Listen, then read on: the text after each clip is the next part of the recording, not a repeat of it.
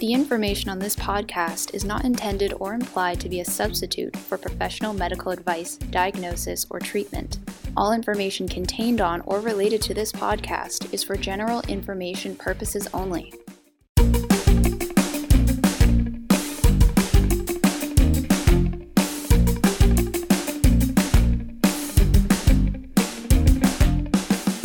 So, Lisa, we are extremely honored Yes. and privileged yes, we are. to have uh, Dr. Vivian Huang here with us today. Um, she has been going through some pretty tough personal challenges. Not only is she a gastroenterologist, um, currently working at um, Mount Sinai Hospital, which I'm very dear to my heart, that hospital. Um, she is a GI doctor, yeah. GI doctor. Um, but she has IBD.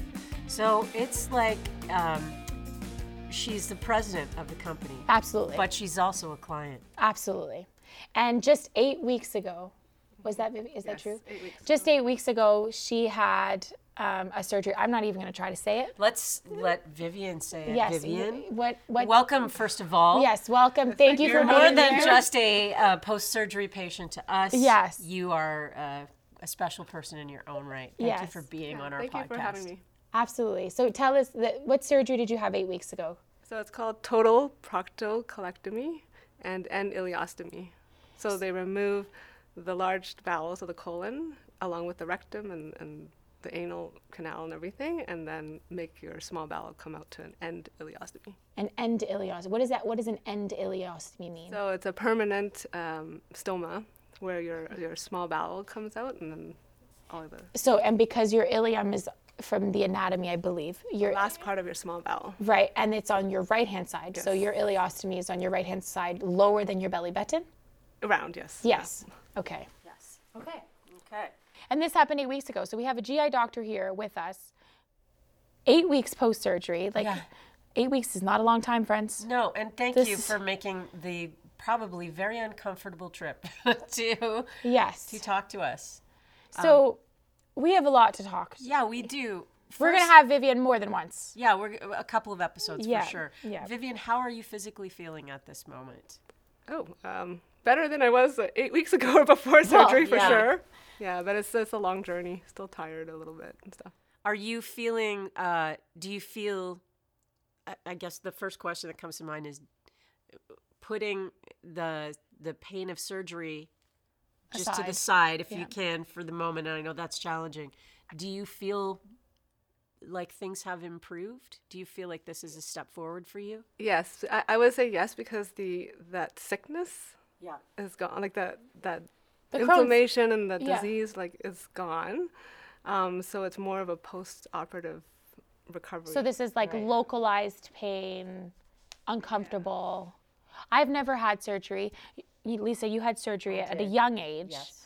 Um, I don't know if you have much memory of it. I do remember feeling that same sort of thing, like the uh, that that sense that now I'm going to recover from the stitches and the stoma and all of that, and then I'm going to feel better at the end of it instead of having another attack. So, I mean, I, I I'm not comparing them because I had a very different surgery, but is that what you're describing? That you have a sense that it will feel better when hoping. yeah.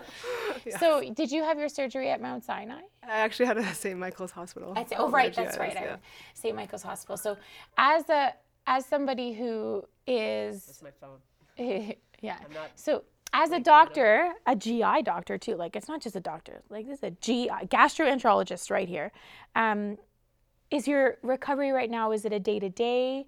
Is it a week to week? Have you had checkups? Has the doctor said, you know, you're healing well? Yeah, so Or do you um, already know that because you're a doctor? No, so believe me, just because you're a doctor doesn't mean you actually know all this stuff. Um, so I've seen my surgeon already once, and I'm seeing her again next month. Um, and then I saw my stoma nurse because there's a stoma nurse in the clinic um, in the hospital, and then you also have home care nurses that come and check on you. So Will so that continue forever, or is that just until you No, so the home care nurse is pretty much gonna finish up now, like because Right. they only have a certain number of visits that they help people with until you're independent enough to change your um, stoma appliance, and, appliance, and okay. stuff. Um, and then I saw the um, hospital stoma nurse twice already. Um, and th- she's the nurse that's they're um, helping patients during the time of the surgery, so Right. it's good to see them afterwards as well, a couple of, Of times. course, of course. Um, and then go from there. And your doctor, your surgeon, upon completing the surgery, was happy with like things went well. Yes. Okay, yeah, good. Yeah. So I was glad because It's with always the first thing I want to know. Like, that things went the way. yeah, that they is everything so. went as planned? Like, Yeah. So, can you take us back to the beginning of your experience um, with GI issues and you, And you know, have- take us through you it? were diagnosed originally with. So I was diagnosed originally with ulcerative colitis, um, and then it became Crohn's. So I can tell you that I actually now talking to you know the doctors along the way, we think I probably had IBD for six years before I was diagnosed, because when I was twelve, I was twelve, so I moved, like my family moved um, from one place to another, and then when I started high school, I started getting diarrhea, like which was Right. just out of the blue, and then we blamed it on eating some bad seafood at a Chinese restaurant after a snowstorm.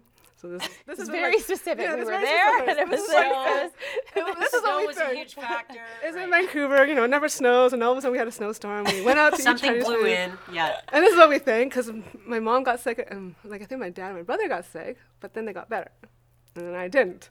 oh, so it was like people were sick. Yeah, so In your family? we we think it was like after a snowstorm, probably the fridge, you know, whatever power went out or Oh. something, and then oh. And we other had gone people are sick, so that makes sense. You're justifying Yes. Yes. You're and, normal. And that's actually something very sick. common that you hear people say, like when you're taking their history too, is that they had food poisoning or something, or took antibiotics or whatever. Mm. And I can't mm. remember if I took antibiotics or what, but I just remember that everybody got better. I didn't. So throughout high school, I just always had to go to the bathroom more often than other kids. But then I Were you was. noticing blood or anything? I had a little bit initially, and then I think because it went away. Because you see very typical blood. Yes, so I think that's why I never really became um, alarm. like alarmed because the blood disappeared. So Right. you know, then whatever it was is gone. But then, so throughout high school, I w- you know sometimes I walk home and I'd have accidents, and I'm like, oh gosh, like what's going on, right? But you're a Yeah. kid, you don't want to say anything in high school. I, I just like thinking back, I'm like, it makes sense now that Did you tell your parents that like they got better and you didn't? Did you ever? I don't think I never really brought it up. Like I think, you know, they could tell that sometimes I wasn't eating. They're like, "Why aren't you eating?" And I said, "I just don't feel well." Or that you took more know- frequent bathroom visits? They just that just became a part yeah, of like you. because high school stress, high school Right. stress. Yeah, you know, course, like yeah, it's just kind of like there's there. always something you can There's just to it. something there, and I didn't Yeah. really want to talk about it too much. You know, with Asian families, we don't talk about this stuff. And, and then no I stopped. history.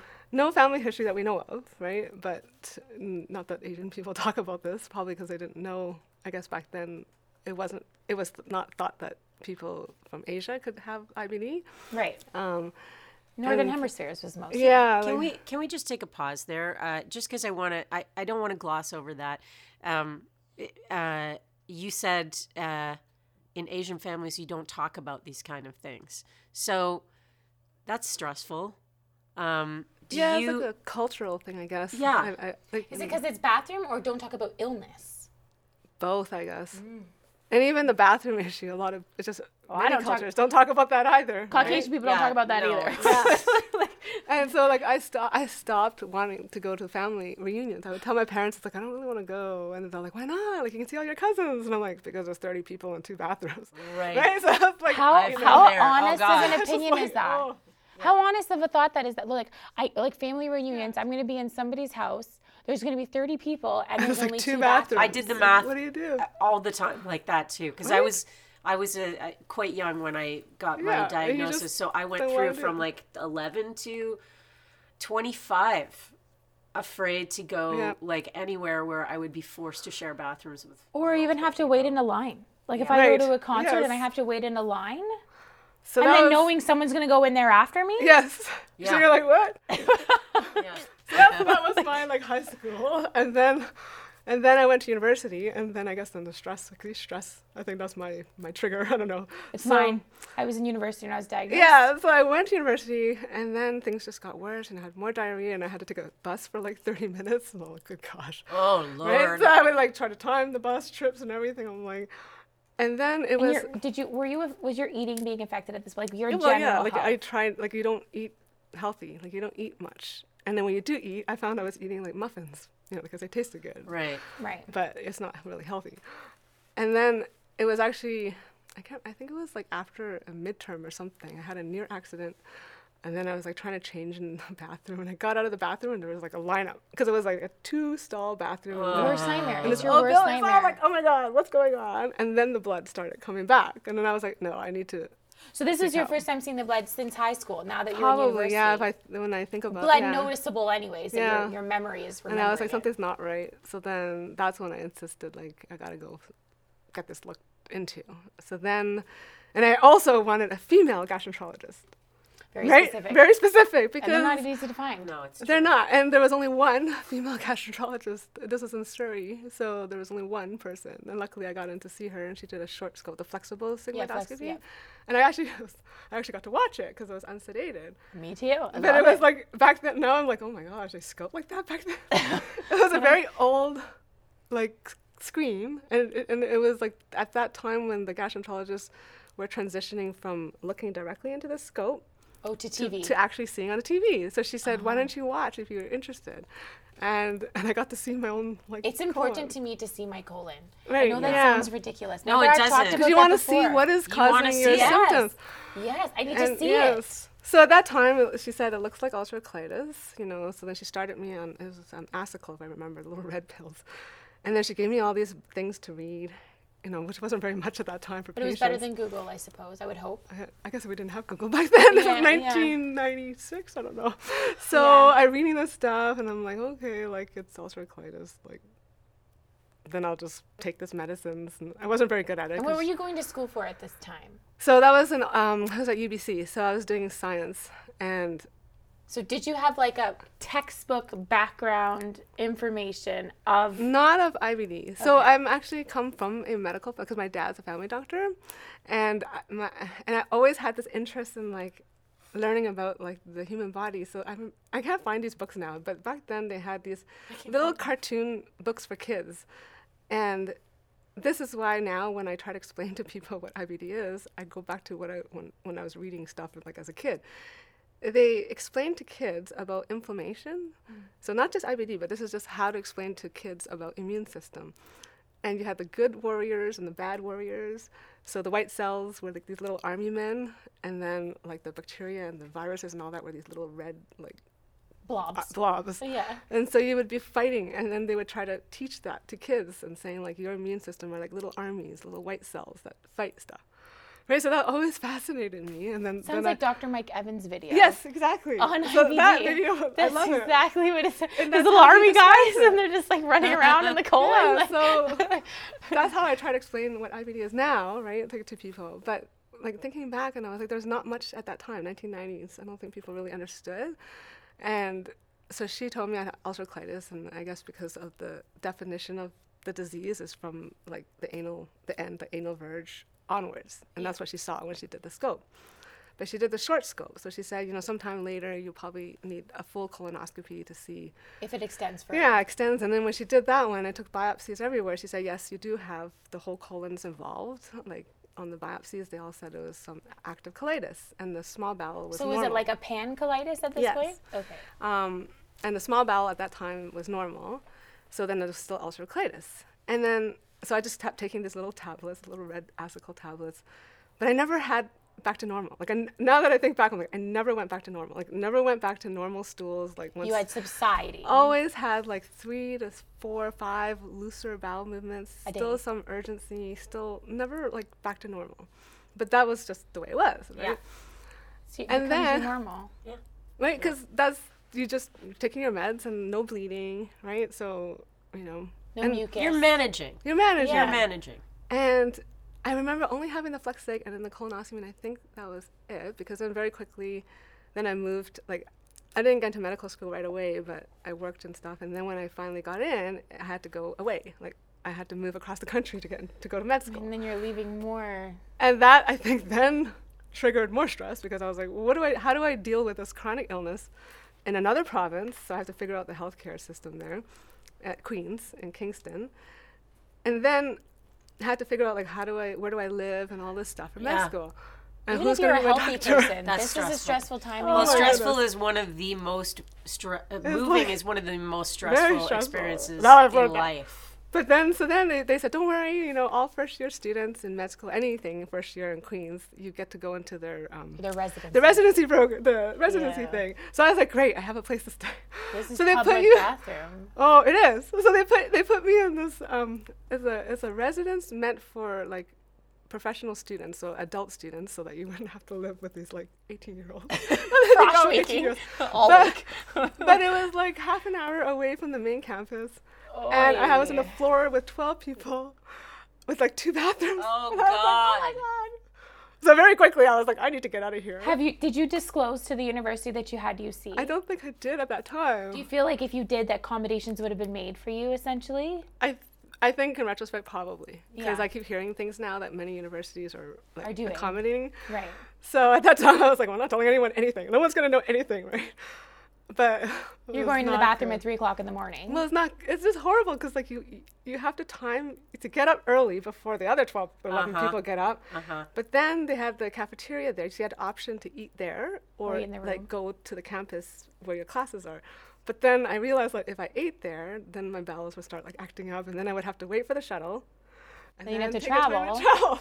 So eventually, like after it, I was only there for like the first semesters, but it took me like maybe a month to figure out like don't eat. Just get up, use the bathroom, brush your teeth, shower, get on the little shuttle, Lisa, go think about to the the stress and thing. I anxiety. Oh was like, oh my god. Oh yeah, like I'm how feeling it. You, I'm you, feeling you it. had to have been living anxious the whole time. So that's when you learn to cope or deal. Like, and I realized that that's what a lot of people do that have chronic disease, any chronic disease, Yeah. And it shouldn't be that way, right? Like, Mm. Amen, like, sister. Like, and that's what I'm trying to change with like everything I do is like, and and it's the stigma, and unfortunately, people still have stigma, right? Of course, huge. Right, and, and you- no matter what you can, you can't do anything about it. Like people are just going, "Why do you go to the bathroom all the time?" Or like, "Well, whatever." I'm like, "Uh, because I have to go." It's like, right? Why are you Like, asking me these questions? You know, Why do you have two eyes? it's funny. I think. Uh, I think uh, probably ev- the common thread with uh, people that we've spoken to who uh, have been dealing with either Crohn's or colitis is just this issue that becomes managing the details of their life, like you, th- this, Their adult this life. control. yeah. You, you, Yeah. you wind up with a control problem because you have like I cannot put it in somebody else's hands. I have Yeah, to be responsible to. for my own And it's so daily pattern because it's not like yours. You don't understand. I have all these other details I have to deal with. and it's so unpredictable, which gives you even more like that's why it's even harder to give up. Give it up to somebody else to allow them to help you because it's Uh-huh. like no, it's Yeah, so unpredictable. You don't know what's coming. Like And then people don't get that too, because like the first thing that I check out whenever I go somewhere is where is the bathroom? Bathroom, yeah. right? And How many people don't use this bathroom? Is it I need to go inside. Let me If go something inside. terrible were to happen in this bathroom, how far outside the bathroom would the impact be felt? Yes, I know. Oh my god. So yeah, so eventually I, I did move into the graduate residence, which was just like on main campus. Got my own little apartment thingy, which is like a one ba- one bathroom, tiny little bathroom with like a tiny little room. But it was your own bathroom. So yeah, I oh was my like- goodness, you're like I'm gonna live here. this Oh is the God. best 200 square feet ever. Like And then, and then I moved out into my own apartment, and I always live in my own apartment since. But yeah, so your, my friends would be like, "Why don't you share like like you know because it's for cheaper. money, yeah, yeah, yeah. And I was like, I cannot share like an apartment with strangers. I cannot like nothing. No. Right? You just can't. So uh, every other thing after that, I realized, you know, when when they go for like uh, med school trips or residency, um, where you're supposed to get to know each other and everybody like bunk beds. Well, I'm like, no. I was like, I'm in So you own. opted out of those things. Well, no, I would go, but then I would try to request like my own bed. my Keep own your Yeah. distance. so yeah, so like it, it's like no matter you can't not it cannot no you can't not affect you or you can't not let it affect you, but you can try to get get You around things. get You around. can try to manage it. Yeah, manage it. You have to find your normal. And you have to make your own That's very accommodations. true. If no one accommodates for you, you have to. And do you it have to advocate for. This is what the other thing I learned along the way is like, no matter how often I would tell. So I eventually had to transfer to a GI in Kingston because it was really hard, like long distance, Of trying to call back to my GI in BC. Oh She said, "Why don't I just refer you to someone there and you can see?" And I was referred to the general clinic first because I wasn't like I was just on 5 ASA like as Yeah. Asacol, so I think they just felt well you can just see like whoever. And I was I, I was so frustrated because every time I would say I'm having urgency, you know, streaks of bleeding, I think I'm flaring. Can can you do something? They're like, oh, it's just IBS, so irritable bowel syndrome. Oh my god, I just want to flick. and I wanted like I want to flick elastics at people's faces when they it's say that. different. It's the same. It's different. You can have IBS and IBD, right? But Absolutely. you, but y- it's different. So, so I was so frustrated because I would keep going, and then they would just label me as like stress and IBS, and then I said no. I said do a flex sig. And, And then, then they would see, and I said, "Oh, Yeah. you do have disease." I'm like, "I told you." But did, did they oh not? did that not information not get transferred from your West Coast Yes, doctor? but to you? Because still attributing it to I- stress. but because I had a diagnosis of ulcerative colitis, and when I had the flares, right. You, when you flare, you don't get the blood until it's already really inflamed. Now I know that, right? Because now I've studied this and, and stuff. But before it, before you get to the point where you have bloody diarrhea, even with ulcerative colitis, you will have the inflammation starting, right? and there's people, other symptoms. I get Yes. ulcers. you'll, you'll, get joint yes, pain. you'll get other symptoms of inflammation I get before boils it becomes and abscesses, like massive Oh. things on my legs. So that's that's what I that's my aim now is to try to get doctors to all understand that. Because its textbook is like ulcerative colitis, blood, and all this stuff. So then, but then when they kept scoping, they're like, yeah, you know, you have this inflammation in the rectum and sigmoid, so take the enemas and all this stuff. But then mm, I guess the first major flare, major major flare was I, w- I was in like doing my service rotation, um, and I think I was a first year resident at that time and it was so stressful again. So waiting for a call, stress, stress, and trying to like not, not let anyone know I had this disease. And then I started noticing the blood again, and then all this. So I went booked an appointment back to see my GI, and the GI actually was one of my supervisors before. He's like, "Why didn't you tell us you were that sick?" And I'm like, "Cause I didn't want any special treatment." Oh treatment." my god, you go in and it's like one of your teachers. Hey, it's like you also don't want like sometimes also we don't want to tell people that we have a disease because we don't want to be course. treated of special. course, of course. So he said, "Why didn't you just tell us?" And I said, "Because I don't want to be treated. I want to finish my my training just like everybody else." And Sorry, we just need to stop there and say like this is a med student, was a There's- med student at the there's time. probably lots of med talking to their doctor, and even and even there, i- you would think med student, uh, doc. I need to tell you, Yeah. considering you know all about. I've got you But here. Stay here and help yeah, me. but Yeah. even still, we're still people still have that anxiety that I don't want to be labeled, and this is doctors. yeah. And there are a lot of doctors out there that have, I'm sure, like IBD. You know, maybe not like gastroenterologists have IBD, but oh, they're not going to talk about it because, you know, who who do they talk to, and how do they accommodate it at work, right? So anyway, so that was the first time I went on prednisone, and I was like, oh wow, it made me feel better. Like within hours, because sometimes It's it- fast, right? so and I was like, oh, this is like, it makes me, and then I blew up like a chipmunk, and I'm like, people are like, oh, you moon gained so much face, weight. moon face. Yeah. And, and then I was like, oh, oh my god, it's like, no, I'm not, I'm not picking out and eating, And you were probably probably eating was. the best that you've ever eaten, Right. considering I you felt were like 100% better. You better. felt better. Yeah, I just wanted to check in there. I know, and I because, like, did. The the magic of the steroids. It's that like, you're like, yeah. Oh, Mandarin fixed. I'm fixed. When I'm on prednisone and I go to Mandarin, like you probably eat up the clear whole the way, folks. Clear the way. Oh, like, that's is funny. there a seating limit? How fast do I have to eat? like, Yeah. Yeah. Uh, and then my parents took me and my brother. We, we all went on a family trip, like to Hawaii. while on prednisone. Yeah, so that was not good because when I came back, like gained like 20 weight, 20 pounds, and then everybody was like, oh. And I, I didn't tell people I was like was on the prednisone. I just said, oh, I went to Hawaii and had a good time, and like ate lots. But then, so then I managed to get off, and then I think it was after that. What that did I you went go on after? Yeah, I went on to Imuran, so Okay. azathioprine. Oh, I went on that. Me too. Yeah, and it's like I didn't want to go on, but then of course then I went on prednisone. They're like, you have to go on something. So then they went out on a short. Did you remember like they had a shortage of Imuran at some point or something? Yes, Right, and I then do remember that. It was just awful. So then we had to like find a pharmacist that would have the Imuran, and Oh my eventually I went to six. I went to the other one, the six mercaptopurine thing, but then it was more expensive. Anyway, so we went back to the Imuran when it came back onto the market, and I stayed on that for a while. And that was managing, sort of or like, the same as the 5-ASA was. I- Like, yeah, you- so it it was just a, like better but the same because then I remembered going having to go back on another course of prednisone. so you weren't managing then. So then I wasn't. So in retrospect, like I have everything at home. Like I actually learned how to plot this all, and I actually recommend that any patient with IBD that has a long history should actually plot it for themselves, So they can see. so they can see and tell the next doctor they see what the courses were. Right. That's so yeah. smart. Because when I when I then then and they were really good to me at um, uh, King sorry I'm getting all mixed up so Kingston, because I told them like when I got into GI like eventually I decided I want to do internal medicine and I want to do GI so I can help people. Did with you GI. decide that because you had IBD? I think so. Yeah. Because initially, a long time ago, I was going to be a family doctor because I wanted the holistic approach to help patients. And then along the way, I was like, maybe I should be an internist or a pediatrician. And then I wanted to help people with GI diseases from like young adulthood or teenagers throughout adulthood.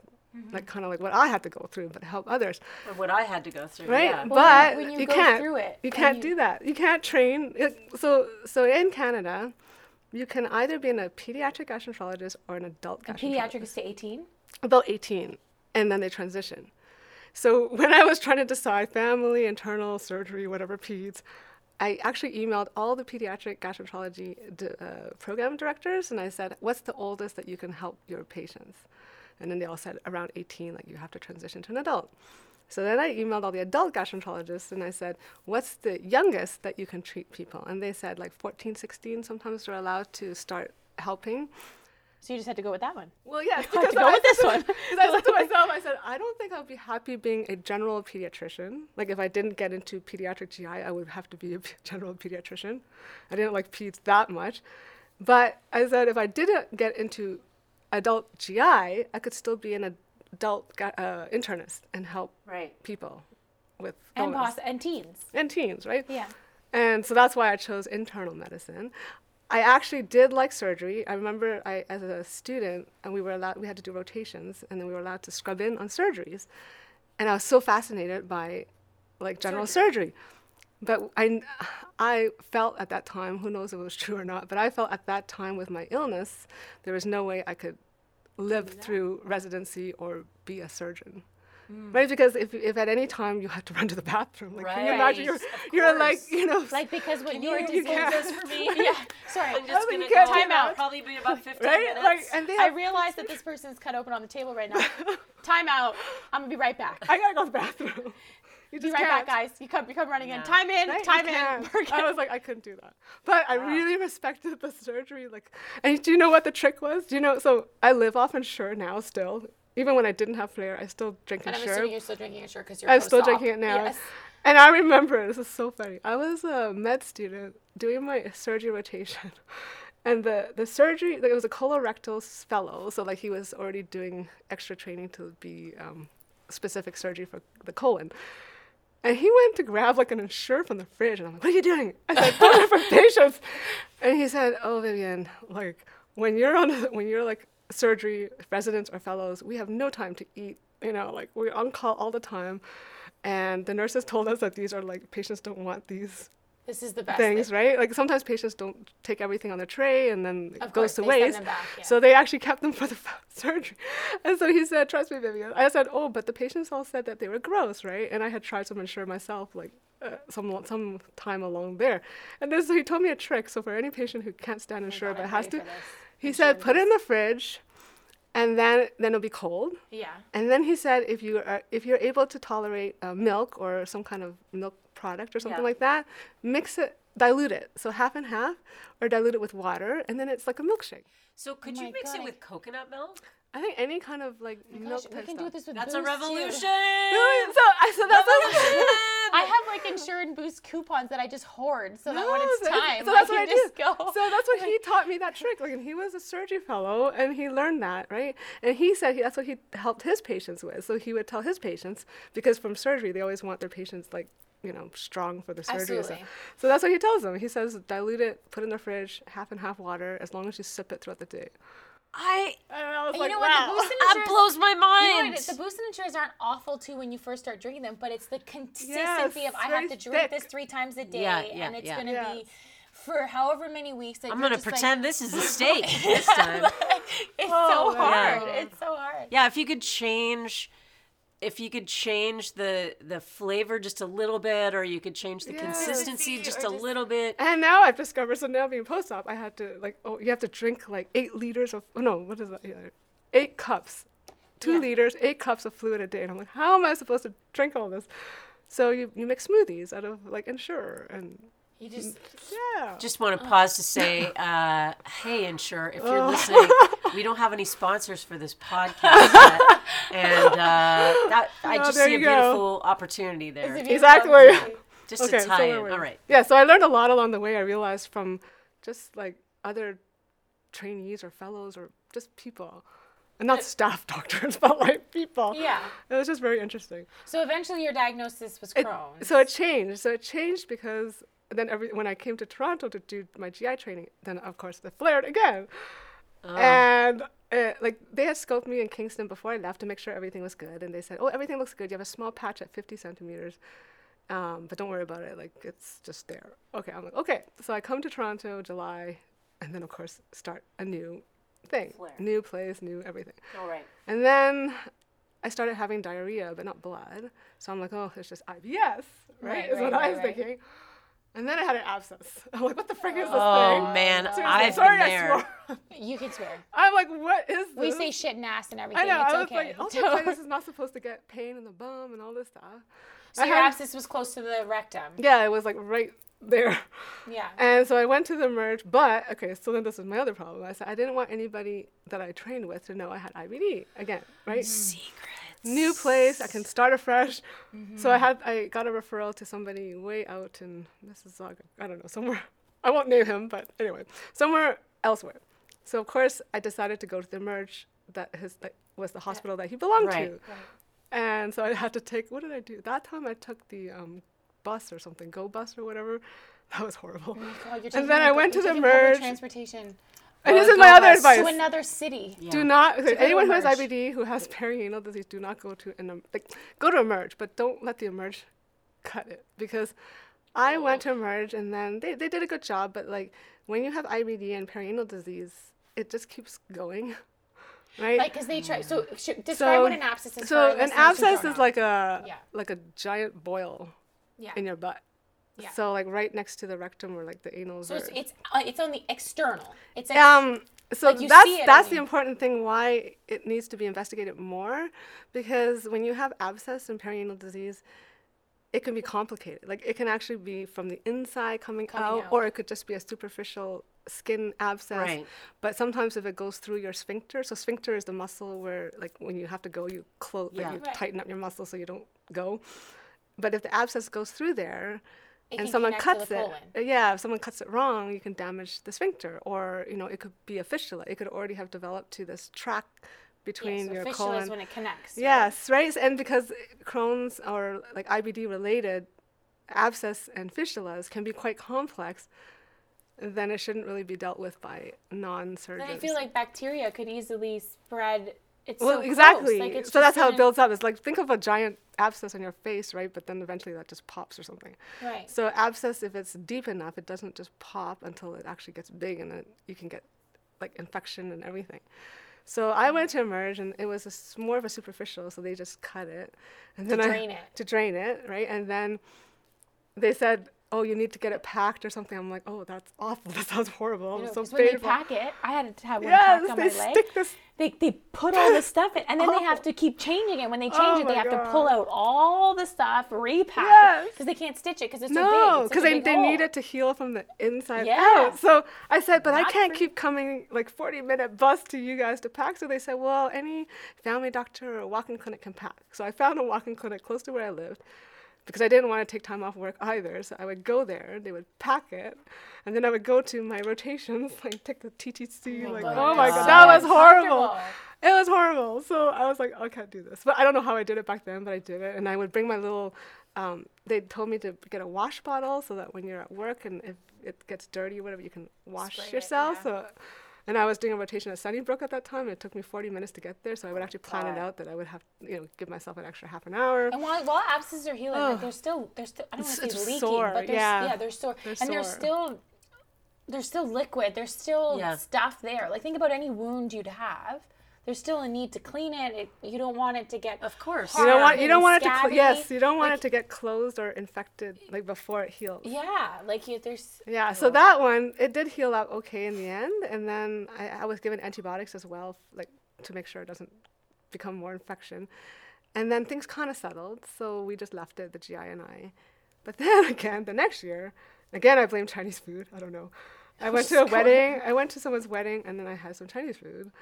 But then also, I think it was the stress as well because in your, in the May of your, your first year specialty program, so your fourth year of internal medicine, we have to write a licensing exam for internal medicine.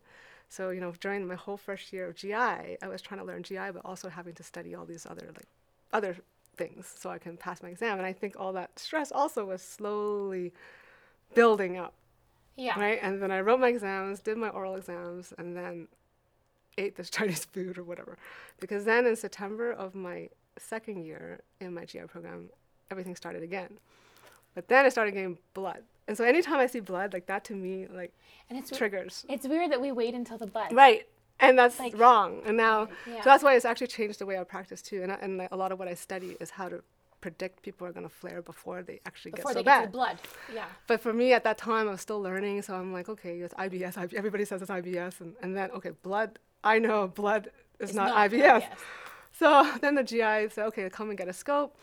But then by that time, I was having like 12 bloody bowel movements a day, and I was doing my rotation in. Um, I remember this. I was doing my rotation in liver transplant, which means we have to get up really early, and I had to get up earlier so I can go to the bathroom and all this, and then we had to be rounding by six in the morning. I remember, and I'm not a morning person, like never. Oh, yeah, you start doing your rounds. So I'm like, oh my god. So like, is it all this change in like, you know, diet schedule. and schedule? Who knows? So I got the scope, and it's funny too because I remember this. I was kind of groggy. Like I was, I wanted Was to watch. flex sig as no, this is a full colon at this time because he wanted to see what everything looked like and get in a small bowel. And I remember waking up afterwards and I was challenging my GI. I said, "That looks pretty bad," and then he said. Well, you know, um, come back and see me, you know, like in two weeks or whatever. And I said, no. I said, I need to go back and do my rotations, like, mm, like you know, the next day. I said, what are you gonna give me now? Like, how am I gonna go? I said, I have a like a going to the bathroom 12 times a day. I have This a is Mayo a good score of question. nine. Like she should be demanding this. Right, and You're, so you're patients, on the table at this point. um, You're like she's afterwards, like like recovered or When whatever. the gas is flowing. I, but I vaguely Yeah. remembered seeing Yeah. like the red and the ulcers and all Yeah. that. And then so I said to him, and I said, you know, I've learned this. I said, I've learned my IPG and GI, and it says if you have this many bowel movements or whatever, you're a Mayo score of nine, and you should go on prednisone. So he She's actually. just throwing at her all these. Well, I said, what she's are you just going with the it was, it was stuff. so funny because then he said, "Oh, oh yeah, I guess okay." So then, so he gave me prednisone, and he did give me prednisone. But I remembered at that time that it doesn't didn't work as well as it did the first time. Um, and he was already working down the Remicade. Like he, at that time, Remicade was the only one like on the market, and he was already starting that process. So I, you so I knew he was starting it. But then I was on prednisone two weeks, but I was still having blood, still going to the bathroom like six times a day. So then I would call in. I say, um, so like when can I start the Remicade? Like, you Yeah, know, when is this what's going starting? on and all this stuff. So then they triggered the Remicade, and I finally got it. And I was expecting to feel like 100% better after, but I didn't. Like It's I felt also better. a slow-moving drug too. You need to give it yeah, time right. to kick in. So some people respond really quick. Like tell us like in three days that they're better, but not me. So I I was. think it acts like prednisone. Like Yeah, so I was like, I slowed down the prednisone taper a bit, like instead of like the five every week that you do, like we cut it down um, slower. And then I got the Remicade zero two, and then I got another abscess, I think just before the third dose or something. And I'm like, what the heck? Like, isn't Remicade Oh. supposed to prevent these abscess things? Abscess in the same location. Generally. I think it was the same one. And Oh. then I went back to that emerge, and I remember this too because that guy was this emerge doc said, "Oh no no no, like it might be deeper. You got to do a CT scan." And I said, "Oh my god!" I said, "I can't drink like the CT the barium dye or whatever." and all Right. So then Yeah. it did the CT from the bottom, and I'm like, "What are you doing?" And he's like, "Well, if you're not going to drink it, then we have to put it up. We have to put it in. like, hey, you know like, what? "Oh my that might actually be better than drinking it. Anyway. Sure. So yeah, so I've been through all these tests. It's horrible. So they did that. He goes, okay, it's okay. He said he, sh- he reviewed it with the radiologist, and it was just a contained, like, not involving the anal sphincter, nothing. So they drained it, but he gave me the local freezing, and that, which the other guy didn't the first time anyway. So drained it, gave me antibiotics, but only the one dose, because then he said, don't worry, once it's drained, like the infection's gone. So then I called my GI afterwards. I'm, um, so you know, should I go back on antibiotics or what's going on? Should I keep going with Remicade? And in retrospect, I should not have taken that dose of Remicade because I was already having some symptoms down below. but I didn't realize it was an abscess. Like I was just having irritation and Yeah. Right, right, right. But now in thinking back, it was like an abscess. And if you have an abscess or any infection, you shouldn't take. You shouldn't that- be taking You shouldn't take the biologic. biologic, right? Yeah. You're supposed to get, wait. So anyway, so we kept on Remicade, but then I told him that the when I had to wait to eight weeks, I said it wasn't really working. Like like I felt like I couldn't wait till eight weeks, and at that time, Remicade was still new. That's 2012ish, so I guess it was only on the market for a bit. So not everybody was comfortable as we are now with adjusting doses. So I did get a referral into someone at Mount Sinai, who's no longer there, bless his soul, Oh, Um, Dr. Greenberg. Yeah. Dr. Greenberg. And yes. he, Dr. Greenberg, was like the leader. Like he, he was already adjusting doses for people and shortening infusions and everything. I was fortunate enough to have a colon. I know this sounds weird. I was fortunate enough to have a colonoscopy done by Dr. Greenberg um, at a time that Dr. Silverberg wasn't able to. He also has her. a very unique way of doing a yeah. He's he is an interest. He was. Yeah. He has since passed recently within the last yeah, two, two years. years. Yeah. Um, but such. He was He's just very fantastic. kind. very kind, and so open and honest, and just he, like very raw, which for me was like the most refreshing thing. I was like, yes, brilliant. He actually he looks like when you're a trainee, we were all scared of him. He's very intimidating. You're very intimidated by him because he just knew everything and he would ask you stuff and you wouldn't know. But he would only ask you because then he would challenge you and then you would go look it up, right? And he was like, come back tomorrow and tell me what you found, right? But when you first meet him, you're like, oh my gosh, this guy is like, oh, like whatever. But he was so like nice. Gordon Ramsay. Yes, yes. Gordon Ramsay. Gordon. Ramsay. so he was he shortened my infusions, then said, let's see how it goes, and then he scoped a short scope, and then he said, yeah, it looks better, right? So I'm like, great, you know, this is good.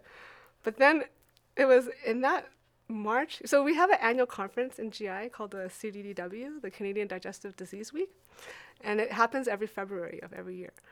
And until that year, I was always thinking of going to community to be a community general gastroenterologist and maybe do hepatology and then a, make some kind of hepatology IBD training for myself. So Which is important because blood study, Right. that's super important in IBD. And that's what I was going to do until until that February. And I distinctly remember this, panicking totally afterwards. After I went there and I went to some people's posters, I presented my poster, my research, and I was like, oh, I need to study this more. Like, I need to study. I need to do more training in IBD so I could learn more, so I could develop more, so I could help people more. Was basically, I think, along my way of thinking. I didn't know what I was going to end up doing for career, like along the way. you just knew you weren't going down the right path right now. So like, I went to my program director and I said, uh, I have a change of career. I said, I need to do a fellowship. But if you understand this medical world, fellowships are gone like a year or two years before uh, Right. your time. So by that time, all the fellowships were gone in Canada. Like Mount Sinai was gone. Like everybody was gone. She even looked in the states for me. And of course, states you have to plan it out three years in advance. So I'm like, oh my god, what are we gonna do? Then Edmonton opened up one. I think it was like April or March or April, and she told me, oh. Like talk to these people. I'm like, where is Edmonton? Like honestly, I was like, it's just I from was like, BC. where's BC, yeah. Right? And I was like, I knew Edmonton. I remember studying this in my geography class. But where's Edmonton? Who are these people? We've Anyway, been hearing a lot about Edmonton our past episode. they, yeah. yeah, Yeah. So I, they're they're awesome there. So I, I did a Skype interview because I knew I was in Toronto and didn't have like a time or ability to fly over. And we did the Skype interview, and I met all the doctors there. And then they said, Did "Yeah, you come." disclose you at IBD? No, so not yet. But then I, f- I then I panicked because I said, "Oh my god." Like I'm going to Edmonton, I need a new GI, right? Because it's too hard The to reality do. kicks in. Yeah. Right, reality kicked in. So I said to Dr. Greenberg, I said, um, who do you know in Edmonton? Of course, there was my supervisor, which I won't name names right now too. But I was like, okay, great. Um, This guy who's yeah. my boss is also going to look at my rectum all the time. But that, that is not going to work, right? But that was the only person he knew. So I, but I needed my Remicade continued. So I needed someone to prescribe it that was a gastroenterologist. But, so here's the other catch. I also was flaring at that time because I had. Before you move. before I moved again because I had a car accident in May. Because before I had decided to do more training in IBD, I was going to do community. So I went to go work with someone in the community and had a car accident. And that probably triggered, of course, the flare with the moving and all this stuff. And the exam. We also had to do a GI exam in October after you finish your GI program. So I was moving, I had a car accident, and I had to figure out like a new GI or who's going to manage my disease. You're starting your life over. yeah, yeah, basically, sorry, I had to study for this GI exam.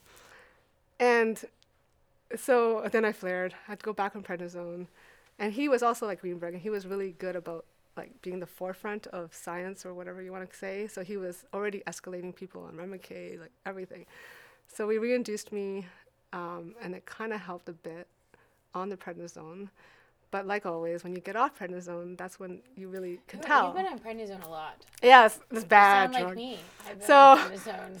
So six basically, years. yeah. So basically, after 2012 or 2011, 2012, on and off, on and off, on and off. So, um, it was 2013 that we said, "Oh my gosh, this Remicade is not going to work." Like, I had a level of like 20 something, right? And we were already learning about levels then. And we're like, "That's way too high. It's not not working." And but there was nothing else on the market at that point. So, and I already had a new GI by then. He found me somebody um, to take care of me, and we scoped and we're like, "Yeah, there's disease." And I switched to Humira. And interestingly, that was the first time I got admitted because they, they both said to me, both of my doctors or advisors said, you should go in a hospital, get induced with IV steroids to try to get everything down. and then, yeah, IV Solumedrol, and then get the high dose Humira. So I said, okay, I'll give it a shot. You know, like nothing's working. Like, You're at your Give it shot. end here. so I had like, and I s- and I was in my own hospital, so I had to be very secretive about. Of course, everybody knew. I, he promised me. He said, "No one will know." Everybody knows. Name was like the first name on the list because in the hospital, our lists appeared like anyone who's on service. You would get a list of everybody who's admitted to a GI doctor, and I was like, "Oh shit!" And I was like, "This is not good."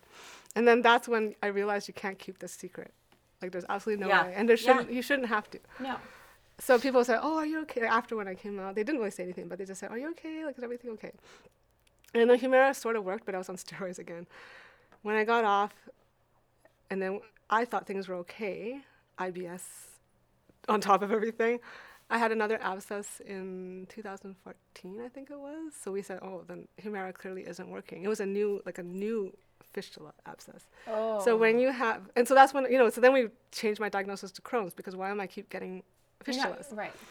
and it was a new fistula, despite being on this biologic. So then we said, well, this biologic is clearly not working. But that time I smartened up and I said, send me to a surgeon. Like I didn't, I knew I had to go to Merge because it was getting bad and I was feeling feverish. But I said, which hospital do I go to?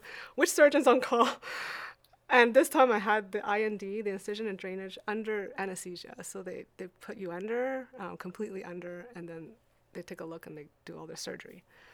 And that one has never caused me problems again.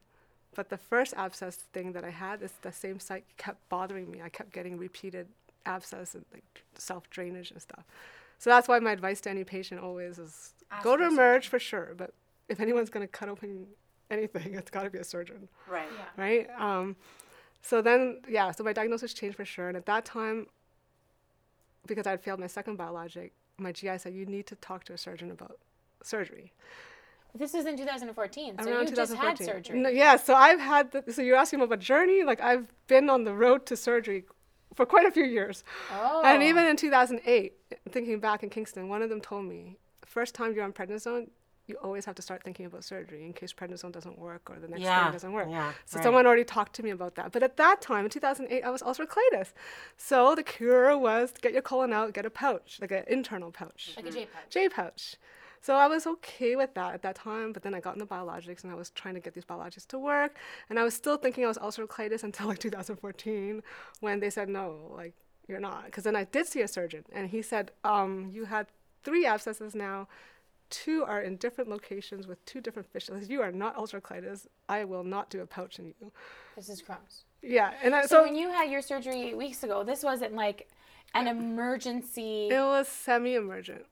I'll tell you why too, because I've heard people who have been like, go to emerge, Yeah. and they're like, we're putting you into surgery. Yeah, and this is why it's important. I think I learned, and I learned, and I said I realized that you cannot delay these things, and and I, I should not have delayed, because surgery. I kept want like that surgeon at that time told me I can do your surgery, like just say whatever I want you to gain weight and stuff, and we'll do your surgery, but then, then I got I was able to get off the market um, Stelara like Yeah, ustekinumab, and I said, well, why don't we try that drug, and they Well, got me because that I feel like people always say sur- they always feel surgery's last last option. Like it's the it's I'm gonna take these drugs. I'm gonna try this drug. I'm gonna try this medication. It's the medication. finality of you know. Yeah, that's yes, it. because once you have surgery, that's That's it. right? Yeah. So we tried that one. It worked for a bit. They escalated. They, they got approval to get extra doses, and then then I then it failed because then I had another abscess, and I got put on antibiotics. It drained on its own, but then the antibiotics triggered Your Crohn's, C. diff. Well, triggered C. diff, C. diff, yeah. and Crohn's. Um, so I treated the C. diff. So that's also another important thing is that any patients who have diarrhea, you got to make sure you get checked out for, For infection. Then you're in quarantine. And then, then at that time, there was another one that came on the market at that time, Entyvio. Entyvio, So I, again, I said, well, Let's the try sur- it. Yeah, this surgeon was like, we try can do this the one." operation anytime. And I said, no, there's one more.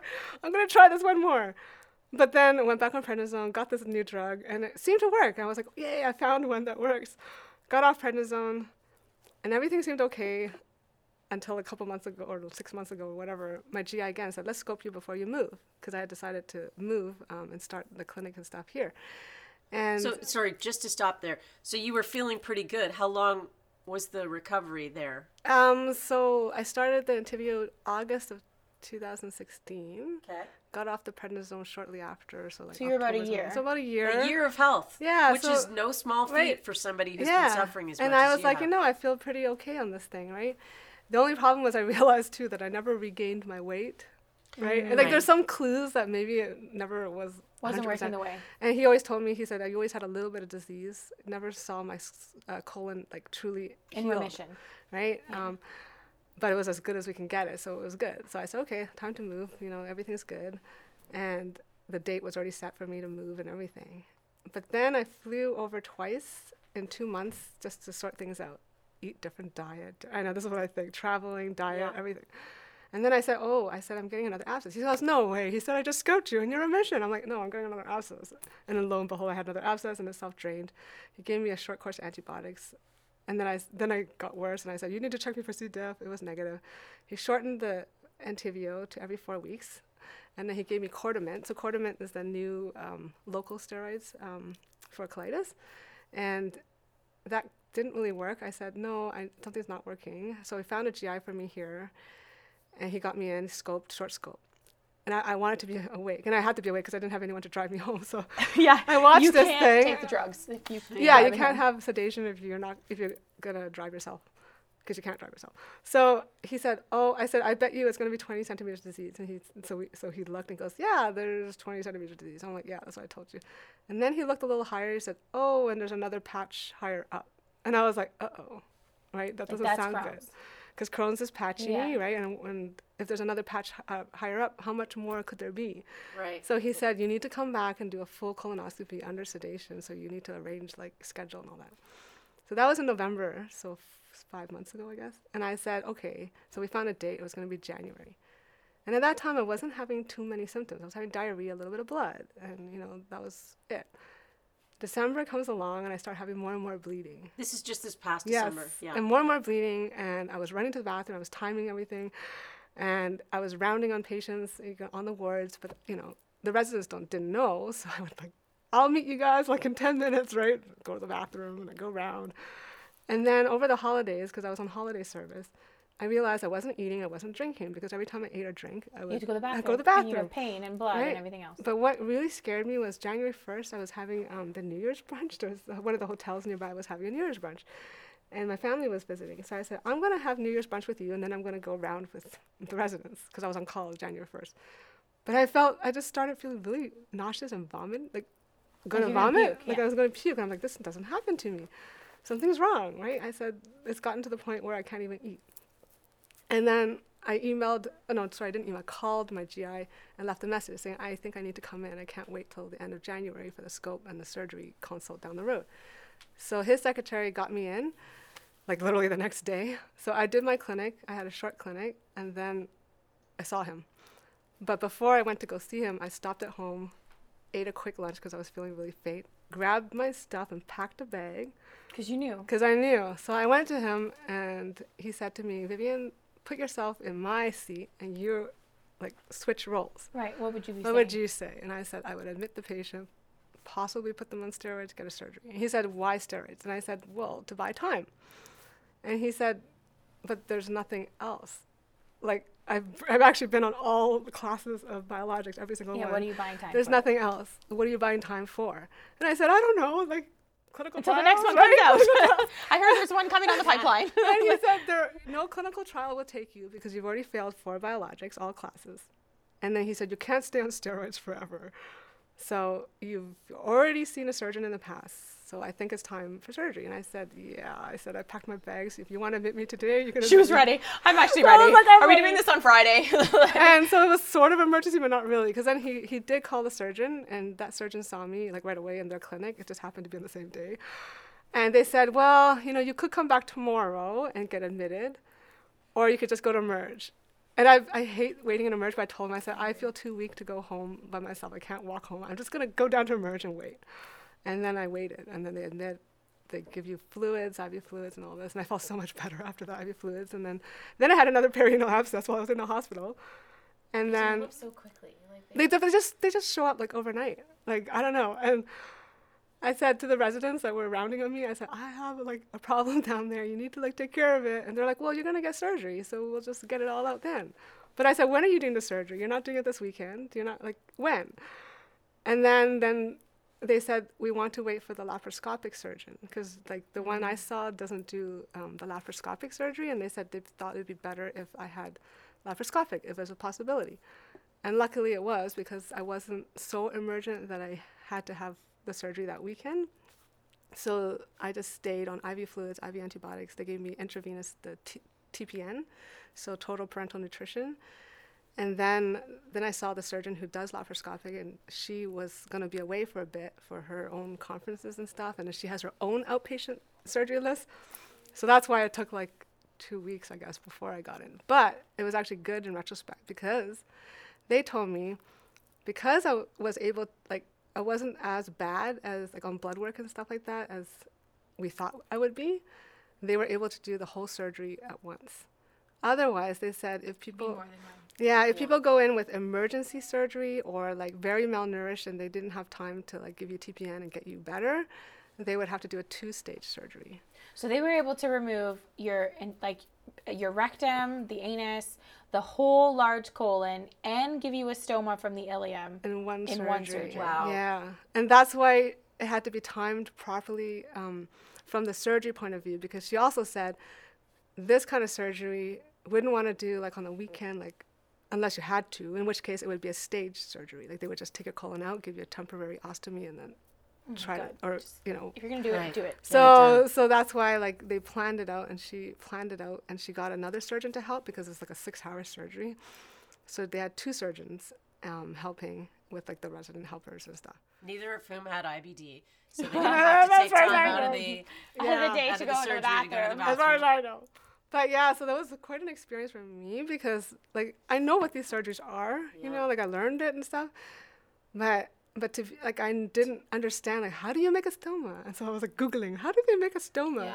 I was asking the residents. How long did you stay in hospital post your surgery? Uh, seven days, and that we, uh, it could have been shorter. I realized too, because I had it on a Thursday, and then so of course Friday, Saturday, Sunday. So weekends you get different people rounding on you that right, don't right, know, not the same don't really thing. know the same stuff, and I was having all this pain, and now I feel like an idiot because one one of the pain is this pain in your right upper uh, right upper quadrant going into your chest and down your right arm. So I thought I was having a heart attack. That's normal pain. Apparently, apparently it can be a normal pain after laparoscopic surgery. And I didn't know that at that time. And I was like, oh my God, I'm dying. I'm having this pain. I said, you guys have to look at this. I'm having a, either a heart attack and it's atypical on the right hand side, or it's like a perforated, you know, something perforated. right? yeah, I said, right. something's not right. And then the, re- the resident that rounds goes, oh no, that's, that's, it's normal. Like, like, and I was like, okay, but why?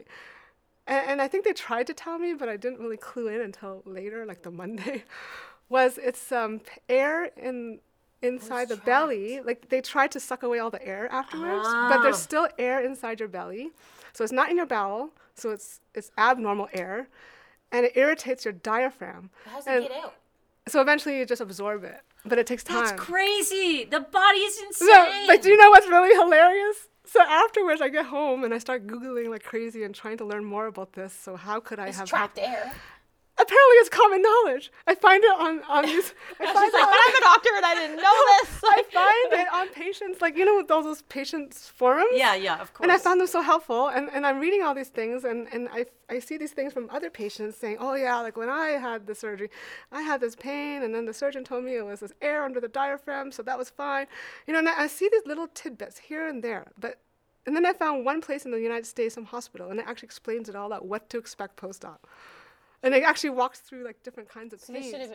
We need to make sure this goes on a Exactly. little card before you go in. Yeah. So, so that's Yeah, why that's I said to myself, I said, if I had known that, I wouldn't have kept asking for pain meds because I kept asking for pain meds, and then the So nurses. have went home earlier than I think seven so. days. The nurses were giving me like the morphine or hydromorphone, Oh, whatever yeah, it was, but yeah. that was making me nauseous. So then they would give me Gravol, and that would make me sleepy. So the entire like first, second day post-op, I wasn't doing much because I was so painful and nauseous and all this. But you're supposed to actually get up right away move around. and move around. So I want to change things because like if the if everybody had just told me just deal with that pain because it's like the morphine and di- dilaudid is not going to help. you would have mentally dealt with Yes, it. you would mentally way. deal with it, right? And So for- what's next for you is you're just you have to adjust to life with an ileostomy. Yes. And just you know getting used to and your your home care is running out, so Yeah. you're going to be on your own. Yeah. So the home. So this is my other advice to patients too. Home care is, is limited. So if it's a permanent ostomy like like like I had, use that like eight visits or eight weeks or whatever to the best. Meaning, like I Space them worked. I worked with my home care nurse and we tried different appliances. You know, like like when Oh. they send you home from the hospital, whichever hospital you are at, I think they have some samples from um, whichever company gives them supplies, and that's what they use or whatever the, the surgeons like to use is what you go home with. right. But That might not be the best. it might for not you. be the best for you, and and it might not be the one that you're comfortable with changing yourself and whatever. And so I've been through like five different types, or I don't know, six different types, and you know, it may be different for someone who has a temporary ostomy because they only have it for three to six months or a year. But if you're going to live with this for the rest of your life, you, really might to want to, right? And, and I wanted to try different ones while I had somebody that was constantly coming to check on it because your Absolutely. stoma doesn't have feeling. So, so your actual stoma, There's no nerve ending. there's no there. nerve endings there, so you don't know if you're damaging it or if something's happening to it. So that's why that's my other That's what, advice. uh, what Eric from Vegan Ostomy was saying too. Like you need to you try need to, different yes. appliances Yes, and you you have different Yes. products and different adhesives and like And his website and his his podcast things are awesome. Right? Like they were so helpful. I used them. I was like, oh, okay. Like let me try that one. Oh, Vivian, that's You amazing. know, thank you so much for sharing your very difficult journey. And, you It's know, difficult journey. It's difficult, but also uh, it's really nice that she really i love uh, uh, having a doctor in Yes. because your memory of your the progression of your disease and all of your treatments is so precise you know like, it's like then a- this happened then this was my reaction to that like that's really But she also gave that tip to, like she said, uh, yeah, pa- patients don't- with yes. IBD, try to make your timeline yeah Yeah. Of your and, and and anyone feelings anyone and- with chronic disease. and Because- include in that timeline what's happening in your life. Don't just include disease Yes. and medicine, but like what was happening. Like you had talked a lot about moving and traveling and stress and from I think school. that's so important. You, you don't need um, a medical degree or anything because no one knows the disease. No one knows your disease better than yourself. that's right Absolutely. right? and so you must advocate, so you advocate, have to for, advocate yourself. for yourself. you know that's uh it, it's it's very um uh, empowering for me to hear that because the biggest problems that I've had, and I, that I think my biggest takeaway lesson, I've always said this to Chantel, is I realized what an impact stress had in my life, and my body would respond the second I put myself in a situation, even if I wasn't consciously acknowledging how much stress I was under. My body knew. Mm-hmm. That you're you under know? stress. but i would talk to doctors about that because i was diagnosed in the early 80s i would talk to doctors about stress and they would say well that's a symptom of it. It's not necessarily preceding it. Yes but there's no question for me that the stress would kicks mine up. It kicks mine yes up 100%. the stress would come ahead of my stress will kick my kick up me kick me into a deeper flare because I've been Mm-hmm. I've been I've never been in remission in 11 years.